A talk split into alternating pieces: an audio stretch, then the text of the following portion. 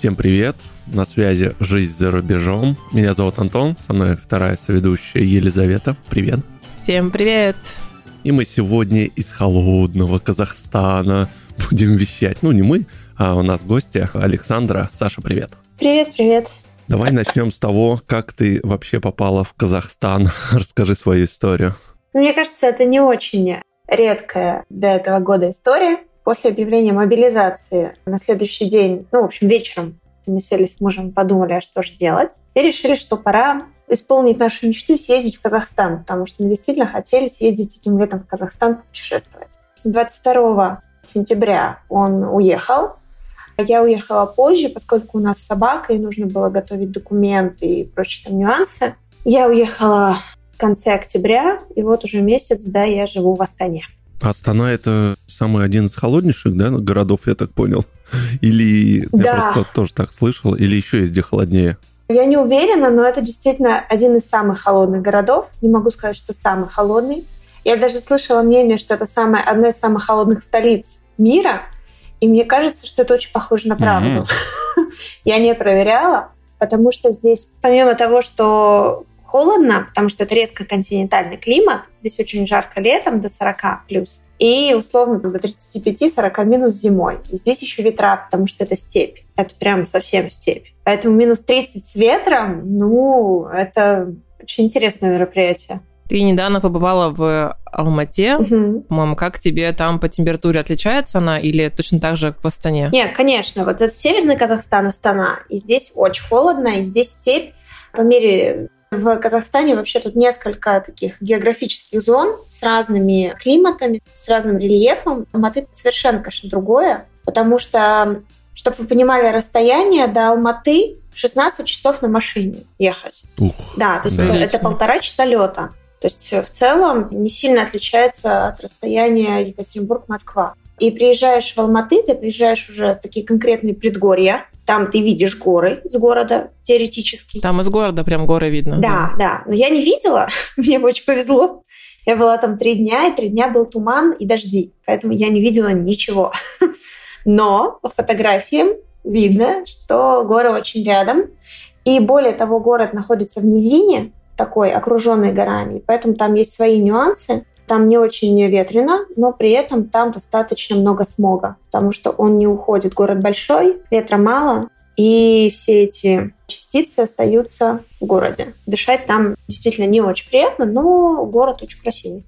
И там теплее, да. Там сейчас плюс 8, когда я была, ну, то есть, чтобы вы понимали, я туда прилетела, а там зеленые деревья, дождь, и можно ходить без шапки. Mm, прикольно. Конечно, лучше, чем минус 30 в Астане. Определенно. Ты сказала, что вы в, в Казахстан вообще изначально пробовали, ну, хотели ехать на лето попутешествовать, а вообще между какими-то странами выбирали для переезда или только на Казахстан примеривались, потому что ближе всего просто? Да, в нашем случае получилось таким образом, что в октябре у мужа оставалось буквально 2-3 месяца до того, как закончится загранпаспорт. Поэтому наш выбор был ограничен странами, в которые можно въехать без загранпаспорта.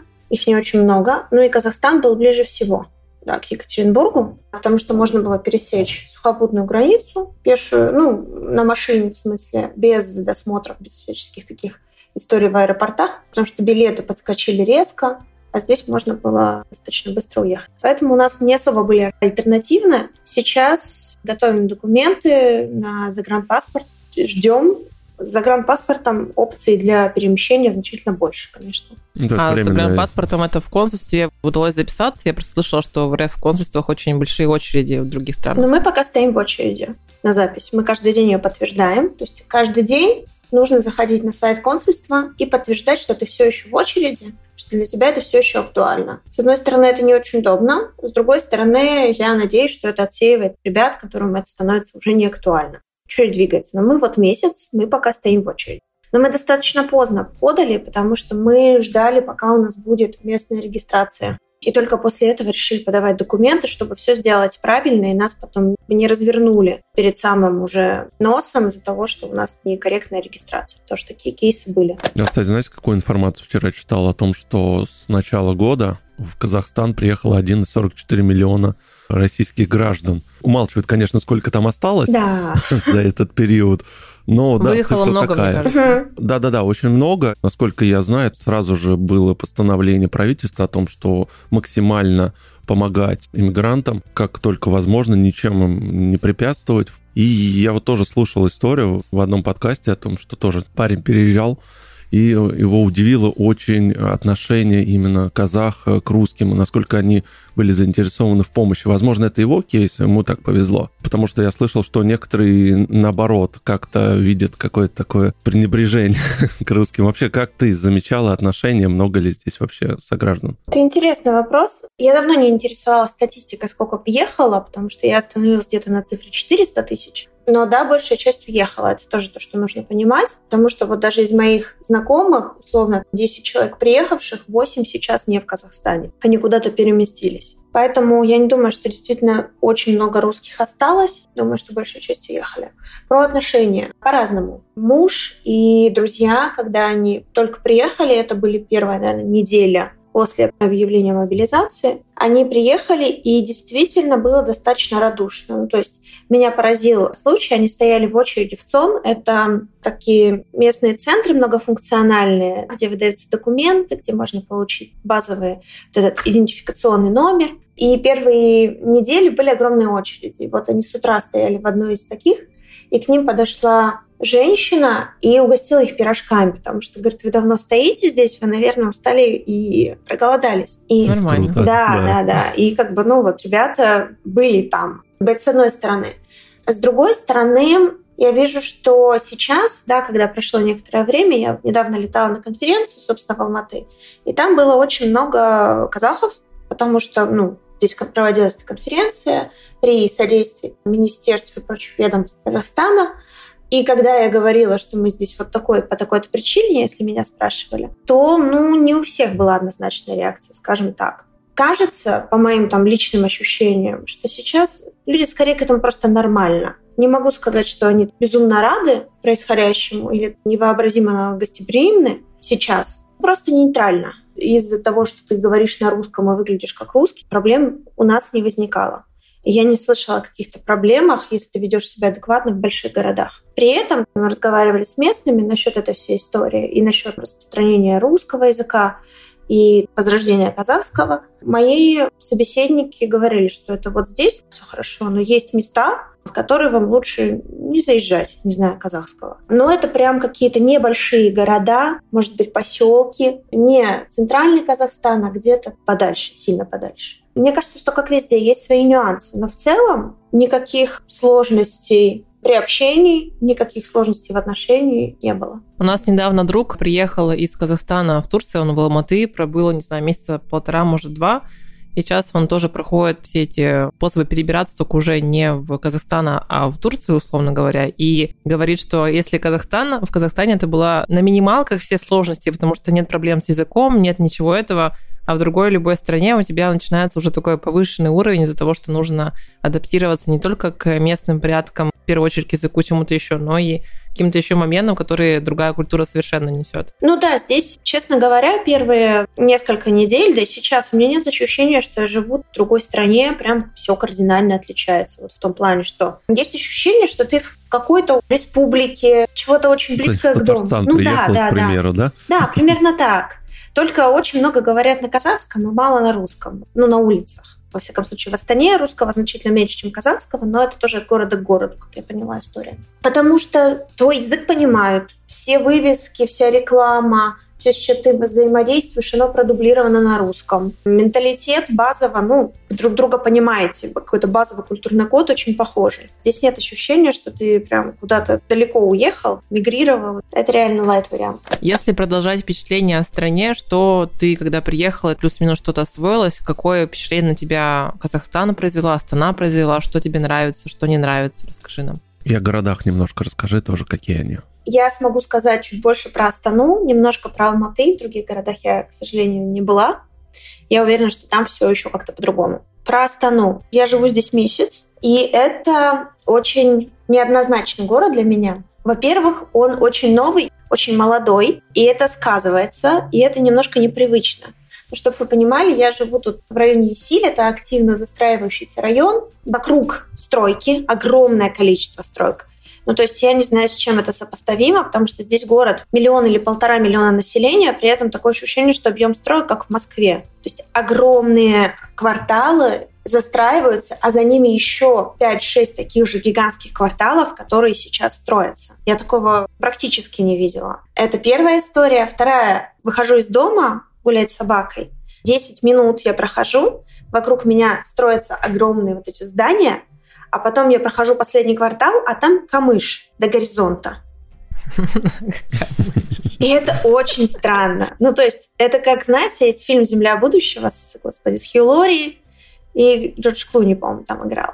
И вот там были такие футуристичные пейзажи, на фоне пшеницы гигантские здания из стекла и бетона. Вот тут примерно так же. Да-да-да, помню такое. Да-да-да. Вот эти шутки про то, что Казахстан — это земля будущего, ну вот они здесь очень ощущаются, потому что мы, к примеру, ездили в Экспо, вот тут тоже здесь недалеко.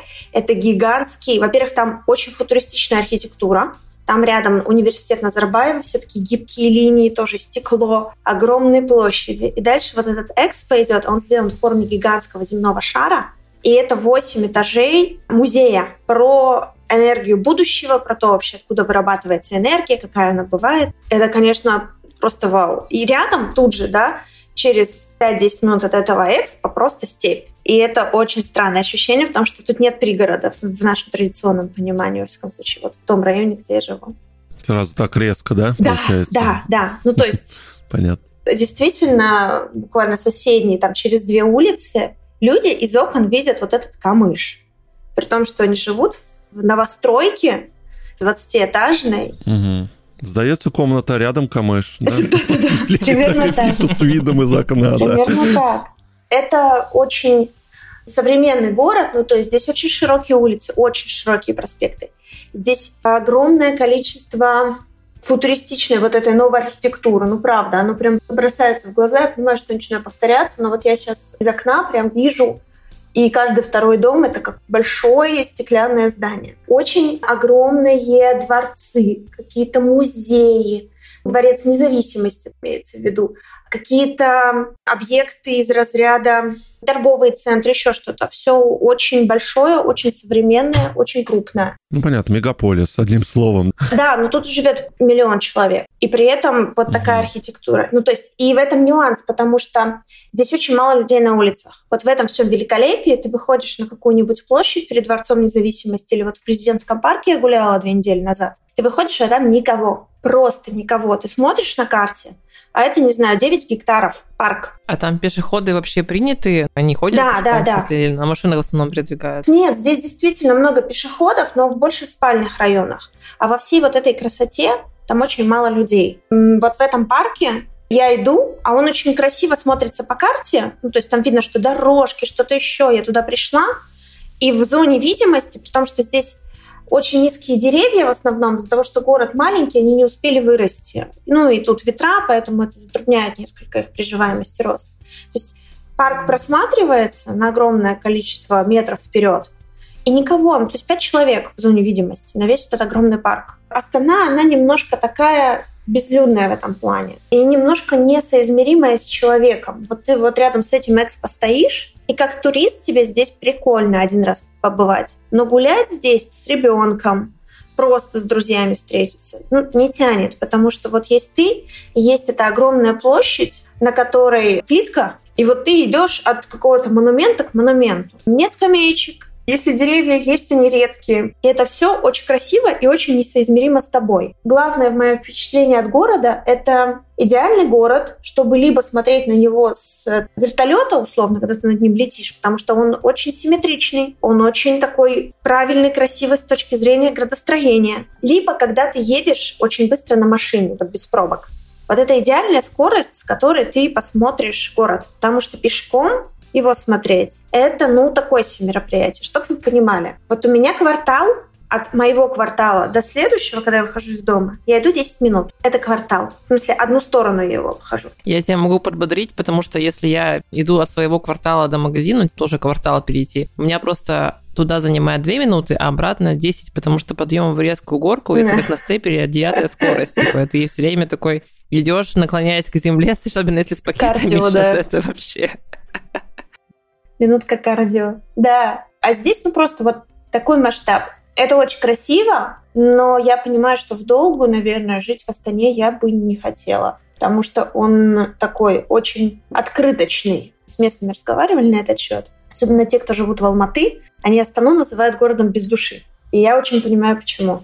А в Алматы как-то по-другому вообще абсолютно. по архитектуре, по застройке? Да, абсолютно, потому что Астане буквально... Астана стала столицей 15-20 лет назад, условно. И в нее начали активно вкладывать деньги. До этого это был небольшой город совершенно. Столица для этого была Алматы. И, во-первых, там что-то 5-6 миллионов жителей, ну да, для сравнения, я не помню точную цифру, но это крупный прям город, самый крупный город страны. И когда я туда прилетела, я вам клянусь, я чуть не расплакалась, когда Сталинку увидела от счастья. Потому что, о боже мой, да. дома нормального Есть размера. советская эпоха. Да, приятные дома нормального размера. О боже, это вообще как так? Мы жили там около оперного театра, как я понимаю, относительно в центре. Очень уютное впечатление от города. Много деревьев, но это сразу бросается в глаза, правда. Много пешеходных улиц, но не проспектов, а улиц. Очень много заведений. Ну, то есть в Астане их нормально какое-то абсолютно нормальное количество, но там их... Я открываю карту, и в каждом доме я вижу 2, 3, 4 забегаловки какие-то рамен, что-то тут итальянская кухня, здесь еще что-то. И это тоже бросается в глаза. Интересно, как в Казахстане итальянскую кухню готовят? Вкусно. Вкусно, я пробовала. Я что-то загрустила и решила, что итальянская кухня меня взбодрит, было прекрасно. Поэтому Алматы, он более уютный. Он похож на может быть, отчасти похож, наверное, на Екатеринбург, потому что тоже очень эклектичная архитектура, но при этом достаточно много скверов, парков, каких-то вот таких мест. По ощущениям, почему-то мне показалось, что он похож на Питер, но там нет, конечно, вот таких огромных зданий, гигантских и такого количества бетона. Но вот он какой-то очень уютный. Это правда. Слушай, а есть производственные районы какие-нибудь, ну, вообще производство в городе? Здесь не могу сказать. Я уверена, что есть. В Алматы прям совсем даже уверена, потому что я видела дымящие трубы, еще что-то. Угу. Это не прям в городе, это где-нибудь на окраинах наверняка, да? Наверное. Мне кажется, производственные территории могут быть в любом Конечно. месте, условно, не в самом центре, как у нас в Екатеринбурге это Смотря было, тоже что. есть э, такие... Да, да, да. Потому что я знаю, что раньше в Алматы было большое количество ткацких предприятий, но, скорее всего, они там и остались, просто стали менее крупными. Они вполне могут находиться в черте города, это не опасное производство. То есть Астана, во всяком случае, и по мнению знакомых, с кем я общалась, у меня такое же впечатление, это больше такой экономический торговый центр. Здесь люди приезжают делать деньги и с властью разбираться, в общем, скажем так. А это Москва прям. Да, да. То же самое. Да. Давайте про жилье поговорим. Что там по жилью? Тяжело ли найти квартиру и как это сделать? И вообще какая градация цен? Нужно ли какой-то ИНН или какие-то документы ну, да, для аренды? Снять. Угу. Чтобы снять жилье, документы не нужны, тебе его сдадут. Но другой вопрос, что тебе нужны эти документы потому что тебе все равно нужно регистрироваться. Ну, то есть без регистрации, по-моему, без всяческой, ты можешь в Казахстане находиться 30 дней. Если ты хочешь находиться до 90, человек, у которого ты живешь, должен подать определенное уведомление, что ты здесь прописан, ты здесь прикреплен, ты здесь находишься. И при смене квартиры ты должен его, по идее, обновлять. Если ты этого не сделаешь, на выезде из страны тебя ждет какой-то штраф, так гласит легенда, те источники, которые я читала. Поэтому это в твоих интересах, чтобы тебя, в общем, как-то прописали здесь, в том жиле, где ты находишься, если ты находишься долго.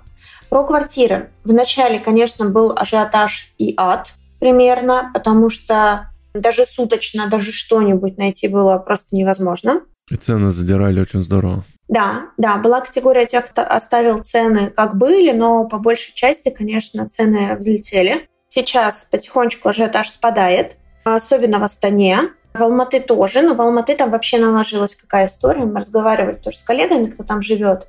У них есть сезонная, во-первых, миграция, это их студенты, потому что наибольшее количество вузов в Алматы.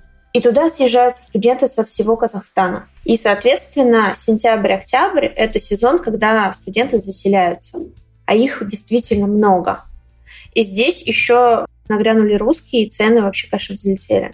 Плюс я постоянно слышу, с таксистом разговариваем, еще где-то истории про то, что были кейсы, когда выселяли местных, чтобы заселить русских дороже. И это, конечно, очень грустно, прям очень неприятно от этих историй, потому что это такой основной, на самом деле, аргумент, почему могут не очень хорошо относиться к русским, которые сейчас приехали.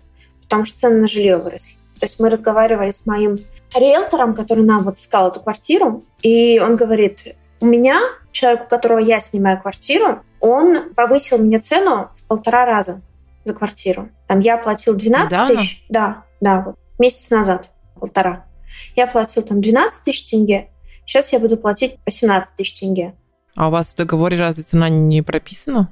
У нас в договоре цена прописана. Видимо, там есть пункт, да. что он имеет право без uh, уведомления или еще что-нибудь. Конечно, я думаю, они все здесь договорами снимают. Что здесь все-таки очень близкие семейные связи, вот это вот все, здесь зачастую, я думаю, что снимают без договоров. Потому что это приезжают из России и требуют все документы на недвижимость, еще что-то, а здесь зачастую квартиру сдает какой-то племянник кого-то там, и это нормально. То есть я думаю, что здесь не так все жестко с договорами, как в России, в больших городах. И ну, поэтому как-то так сейчас действительно уже цены возвращаются. Ну, вот для примера, мы сняли месяц назад жилье. Хороший у нас новый дом, относительно Казахстана не очень новый, относительно Астаны. 17 -го года постройки, он уже немножко староват по местным меркам, чтобы вы понимали. Пять лет, да, старый уже. Да, уже. Чтобы они сказали про мою квартирку в Брежневке, или да. как она называется, Хрущевка да. тоже. Это уже музей был бы лишь. Нет, здесь есть, кстати, немножко Хрущевок и Брежневок, старая часть города. Мы сняли трехкомнатную квартиру с хорошим метражом, то есть что-то около 100 квадратных метров, Хороший метраж, хороший район, трехкомнатная квартира – это 400 тысяч тенге. В переводе на рубли порядка 55 тысяч рублей. Плюс коммуналка. Но коммуналка здесь божеская, адекватная цена на коммуналку, ну, то есть не больше 5 тысяч в месяц, при том, что у нас очень тепло дома. И это мы хорошая сделка. Ну, в смысле, прям хорошая, потому что подобные квартиры месяц назад стоили 600 тысяч тенге. Нам повезло. И нам еще разрешили заселиться с собакой, что это вообще... Я только после переезда поняла. Ну, ты говоришь, что сейчас вам повысили цену вот к этой цене? Не-не-не, нет, раз, я да? говорю не нам, а наш риэлтор, он снимает квартиру, ему повысили. То есть он снимал ага. за там 12 тысяч тенге, сейчас он снимает за 18. Не 12, а 120, 180. Я иногда путаюсь в ноликах. Я не привыкла еще к количеству нулей здесь. Даже на банкнотах иногда путаюсь банкноты очень похожи с российскими рублями, но только у нас это банкнота 2000, а здесь это там 20 тысяч или 10 тысяч. И я такая, что, почему так много нулей? Коммуналку вы на себя переоформляли или вы просто платите хозяину? Нет, здесь мы просто платим хозяину. Здесь у нас формально долгосрочный контракт, но есть пункт, что мы можем его расторгнуть раньше. Поэтому здесь с этим так не переживают. В общем, на хозяина все по-прежнему. Скажи, пожалуйста, а там вообще сервис, который вот по поиску жилья есть какой-то, ну, чем там привыкли пользоваться, как у нас там, не uh-huh. знаю, тут же Авито или где у нас ищут? Да, да. Здесь ищут на крыше. Крыша KZ. Это основной сервис во всех городах для поиска. Там, в принципе, достаточно удобные фильтры. Ну, такой наш вариант Авито, наверное. Примерно так. С единственным нюансом, что, по-моему, там есть и посуточная аренда, и долгосрочная. Мы искали через риэлтора в итоге. А услуги риэлтора это какая-то, ну, как плата за квартиру или какая-то другая ставка? Нет, здесь мы отдали меньше, мы, по-моему, отдали, ну, в пересчет на рубли российские, мы, по-моему, отдали порядка пяти тысяч. Ему это заработали все, да, то есть очень адекватный ценник. И я, честно говорю, не доверяла риэлторам здесь, потому что мы несколько недель общались, у нас уже подходил дедлайн, когда я должна была ехать, а вариантов все не находилось. Но муж такой, нет, все нормально будет они ищут, все хорошо. И в итоге вот буквально за два дня до приезда, за три, мы нашли нужный вариант, подписали договор, все хорошо. И я поняла, что это адекватно здесь действительно был случай, потому что искать квартиру, как в нашем случае, особенно с собакой, на крыше, ну, это очень энергозатратное мероприятие. Может быть, вам, конечно, повезет, и вы первый, второй вариант найдете, но с риэлтором это намного проще. Кстати, насчет животных многие не брали и с собой оставляли да, с животным точно сложнее, ну прям сто процентов. Особенно если это собака. Конечно, тут в разы сложнее. Но у нас не было опции оставить, что мы понимали, что мы едем надолго. Одно дело оставить на пару дней, другое оставить на пару месяцев. У нас не было такой опции, поэтому делали документы и брали. Но это отдельная, конечно, история, потому что в Казахстане в целом хорошо относятся к кошкам. Здесь очень огромное количество людей боится собак огромное. Здесь не любят собак в целом, по большей части люди. И это для меня было вообще шоком и открытием, потому что я примерно две недели смирялась с этой мыслью. поскольку у меня собака, я два раза в день с ней гуляю и выхожу на улицу в основном с собакой. А какая порода у тебя? Ой, у меня волчий шпиц. Породу никто не знает, поэтому да, это средняя Надо такая. загуглить. Ну, это в целом порода небольшая. Это средняя собака, собака да. небольшая. 12 килограмм. Она просто очень мохнатая.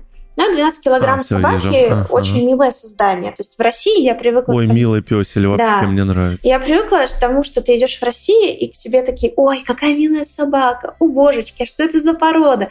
Или, знаешь, просто идут и улыбаются, глядя на собаку. Ну, то есть ты видишь вот такую реакцию, общий фон. Здесь у меня был шок-контент, когда от меня начали взрослые мужики шарахаться с матами казахскими. Но там было все понятно. Дети боятся собак. Ну, то есть дети это тоже была отдельная история, потому что я привыкла, что в России ты собаку защищаешь от детей зачастую, потому что дети Ну хотят да, да, да. подбежать, потискать, вот это все, и ты как-то такой, типа, ребят, воу, давайте поаккуратнее. Потому что я знаю, что моя собака никого не тронет, она к людям очень аккуратна всегда. А тебя просят на наморднике гулять вообще или нет? Нет, но по закону я должна. Но я смотрю, в Мгм. целом хозяева местных больших собак, а чтобы вы понимали, за месяц я здесь встретила 8 собак всего за месяц. Я их считаю Ну да. прям. А Обычно в одном дворе только 8 собак. Ну, по крайней мере, в России, в Екатеринбурге было так. Да, Даже больше. Да, минут за 10-15 наберешь 8 собак. Здесь нет. Я бы должна, но я смотрю, что здесь достаточно в целом, если ты гуляешь на поводке и держишь ее подальше от людей. Мы просто гуляем поздно вечером и утром в тех местах, где не сильно людно. В камышах. Да, кстати, мы туда ходили. На стройках гуляешь, в камышах и в прочих живописных местах. Так, Саша, расскажи, пожалуйста, про дела с банковскими картами. Вообще много ли банков таких крупных? И тяжело ли открыть карту в Казахстане именно приезжим? И по обмену рублей есть ли сложности с этим? Самый крупный банк – это Каспий банк. Им пользуются ну, вот, буквально все частные лица на нем. Большинство терминалов тоже этот банк. Я смотрю, терминалы оплаты. Он тут такой монополист. Есть другие банки, их 3-4 наименования, которые мелькают еще. И есть здесь дочка Сбербанка, они переименовались, они теперь Береке банк. Это примерно вот так выглядит ассортимент. Но если ты живешь в Казахстане, тебе достаточно завести Каспий банк, карту, и более чем. То есть больше тебе особо ничего не нужно будет здесь. Если тебе нужна конвертация в другие валюты, у меня знакомые, кто так делал, они делали по Freedom. Там уже чуть менее расторопный сервис, но у них там вот как раз счета с возможностью конвертации и прочими историями. Кажется, что этого достаточно. Каспий делает карту быстро, по-моему, нет там никакой оплаты даже за нее. Только на основании РФ-паспорта. Нет, И нужен, по-моему. ин нужен, да. Ну, то есть ты приезжаешь, регистрируешься, идешь в ЦОН, делаешь индивидуальный А, а местный номер нужен? Номер телефона это казахский. Да, да. Делаешь вот этот ИИН, делаешь номер телефона, и после этого идешь, делаешь себе карту Каспий. Ну, то есть в целом это все можно сделать даже за день сейчас. Очень быстро. Да, да, да, потому что Каспий работает быстро, ЦОНы работают быстро. Сейчас реалистично за день, ну, максимум два провернуть. Раньше, когда были очереди, это, конечно, все мероприятие растягивалось. Если нужна какая-то карта с конвертацией, то это будет чуть подольше, чуть подороже. Там уже есть плата за выпуск карты и, по-моему, какая-то плата за обслуживание. Спокойно тебе ее сделают, никаких ограничений из того, что у тебя паспорт РФ у тебя не будет. А как эту карту вообще пополнять с российской карты? За счет чего? Ну, кто-то делает переводы МТС банк, у них есть какой-то сервис, кто-то короной пользуется. Здесь есть еще лайфхак. В банкоматах этой дочки Сбербанка можно снимать деньги, конвертировать их сразу. То есть с карты МИР ты можешь снять до 100 тысяч тенге за день с одного банкомата. Такие вот ограничения.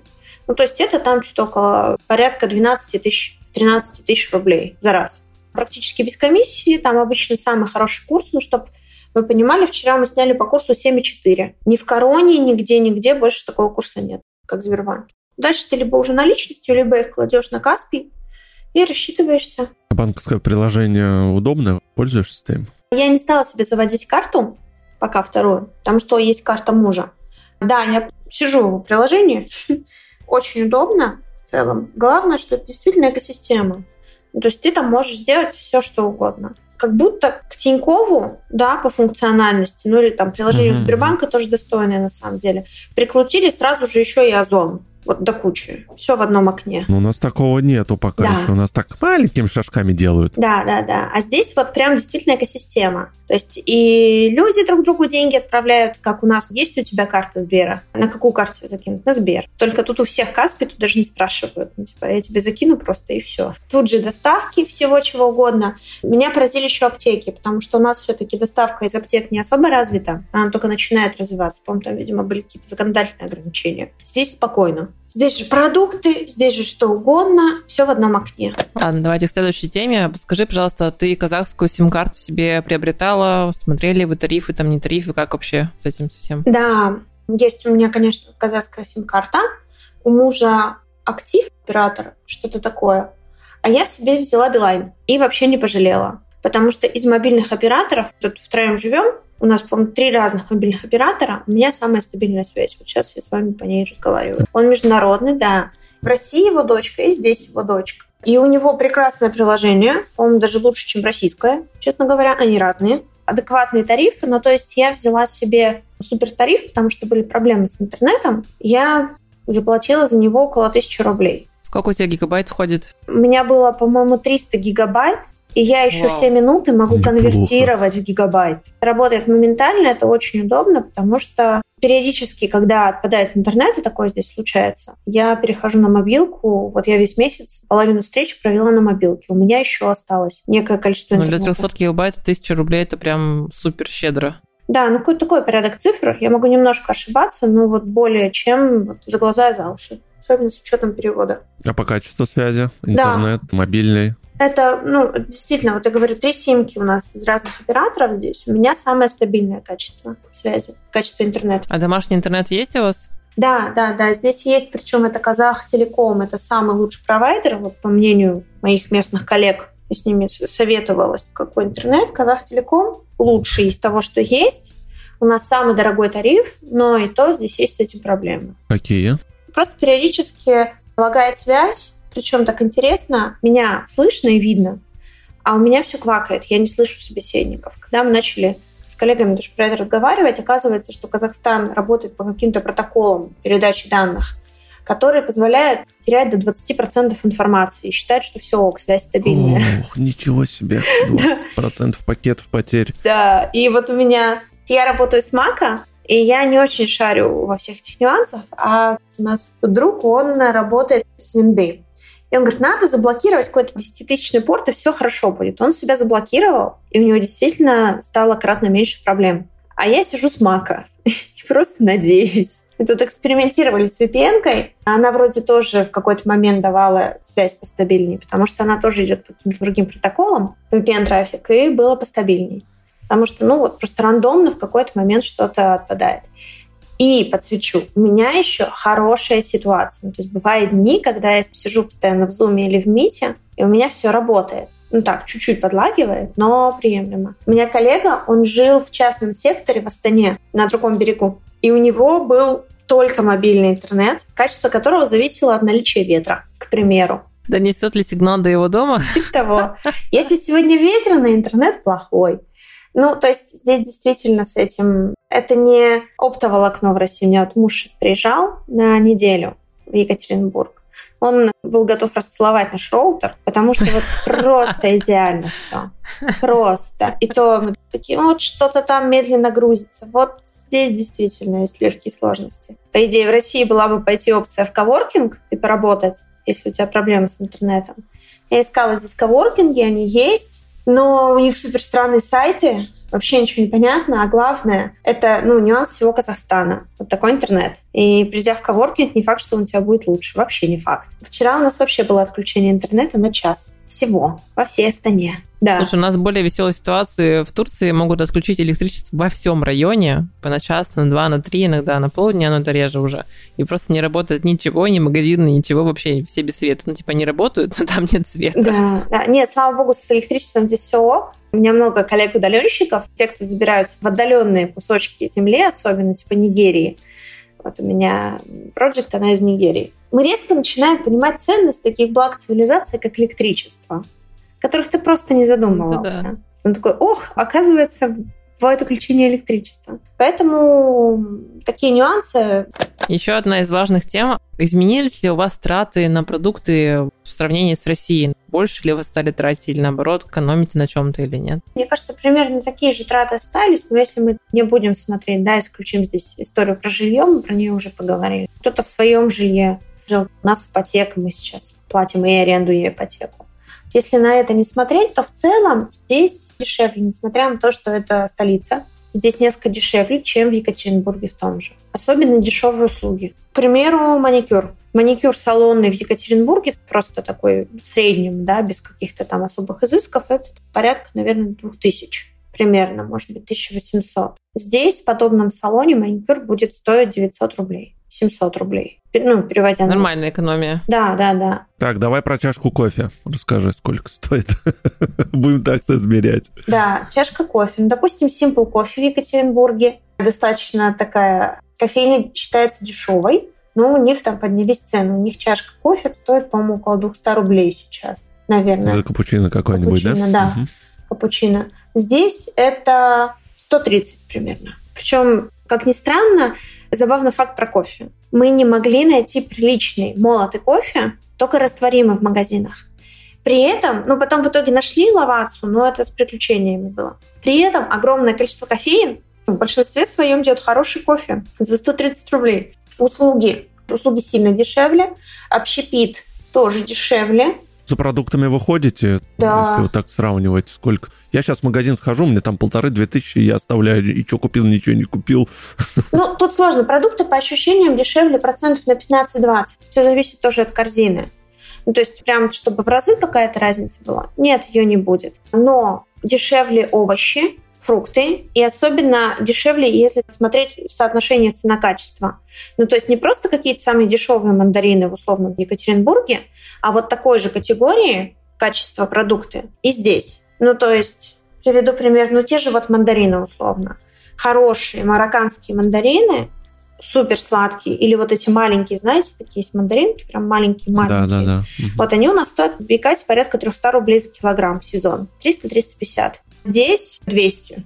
И это я покупаю не в самом дешевом месте, это в самом ближнем месте. То есть я знаю, что если я заморочусь, поеду куда-нибудь на рынок или еще что-то, я найду их 100% дешевле. И меня порадовало тоже была... Пару недель назад мы ездили на рынок, и была свежая клубника. Относительно Турции дорогая, но относительно Екатеринбурга 300 рублей килограмм за свежую, очень вкусную клубнику в ноябре. Это очень даже по-божески. Здесь нет свинины, Ну, в смысле, ты, конечно, можешь ее найти, но это сложно. И здесь везде... По религиозным их. Да, да, да. И здесь везде либо курица, либо говядина. И говядина дешевле, чем в России. Потому что не знаешь почему, потому что ее много. Говядина здесь дешевле. А расскажи вообще про казахскую кухню. Что ты пробовала, что тебе понравилось? Слушай, мы на самом деле почти особо ничего не пробовали. То есть когда-то еще не будучи здесь, я пробовала, конечно, бешбармак.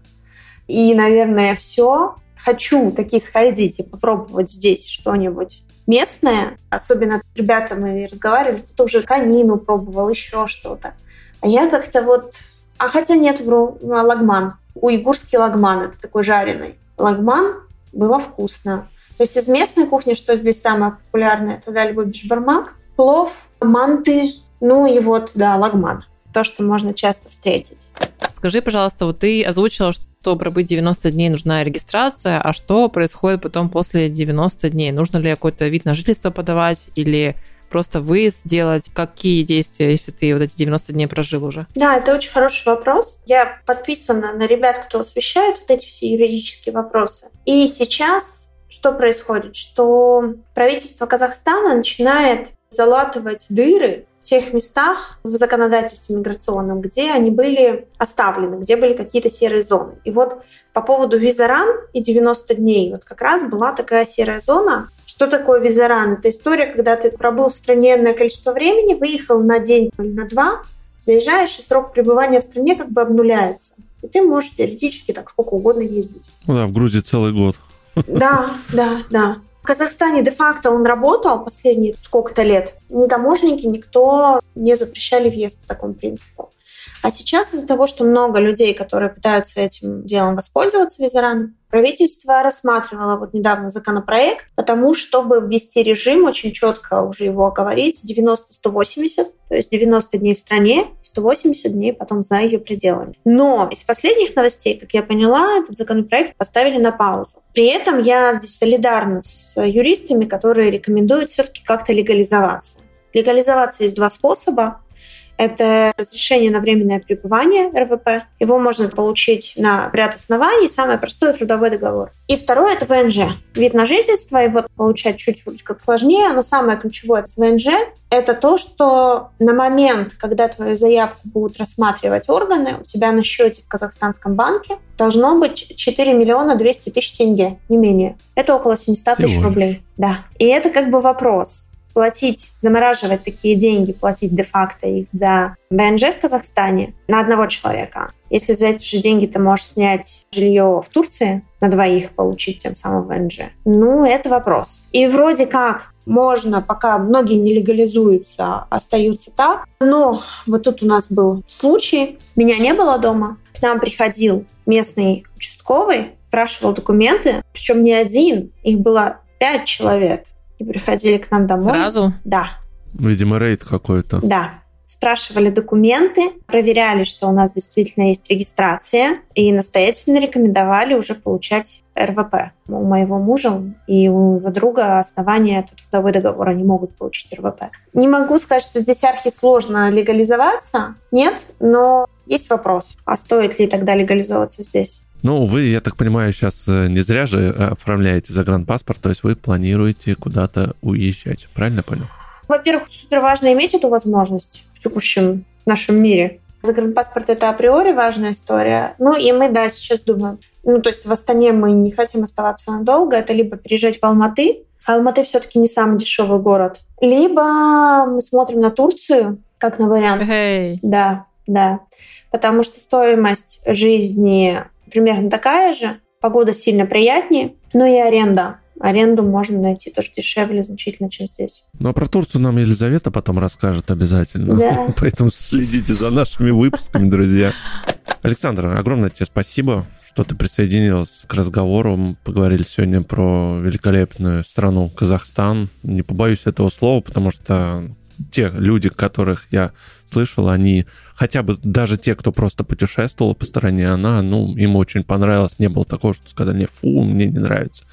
И так далее. Я тут тоже послушал, и действительно футуристические города, хорошее отношение к людям, ну, в большинстве своих случаев, да, и, в принципе, нормально, можно переждать те или иные события хоть как-то. Я напоминаю, что это было «Жизнь за рубежом». Меня зовут Антон, со мной ведущая Елизавета, и еще раз большое спасибо всем. Всем пока. Спасибо. Пока-пока. Счастливо.